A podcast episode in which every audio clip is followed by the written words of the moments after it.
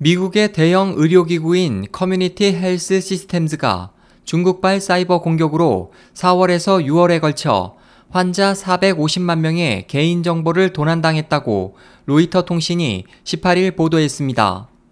미국의 29개 주에서 병원을 운영하고 있는 커뮤니티 헬스 시스템즈의 대변인은 미 연방수사국과 여러 사이버 보안 회사의 조사 결과 이번 공격은 중국 발임이 확실하다고 말했습니다. 조사를 주도한 미국 사이버 보안 회사 파이어아이의 한 전문가는 이 공격에 중국 정부와의 관련된 것으로 추정되는 APT-18이라는 해커 단체가 관여하고 있다고 발표했습니다.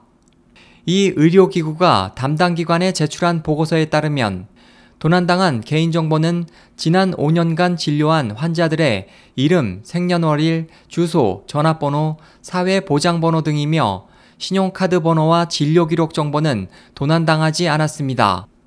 조슈아 캠벨 FBI 대변인은 현재 수사가 진행 중에 있다고만 밝혔을 뿐 자세한 사항은 언급하지 않았습니다.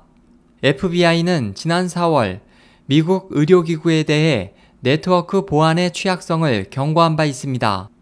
SOH 희망지성 국제방송 홍승일이었습니다.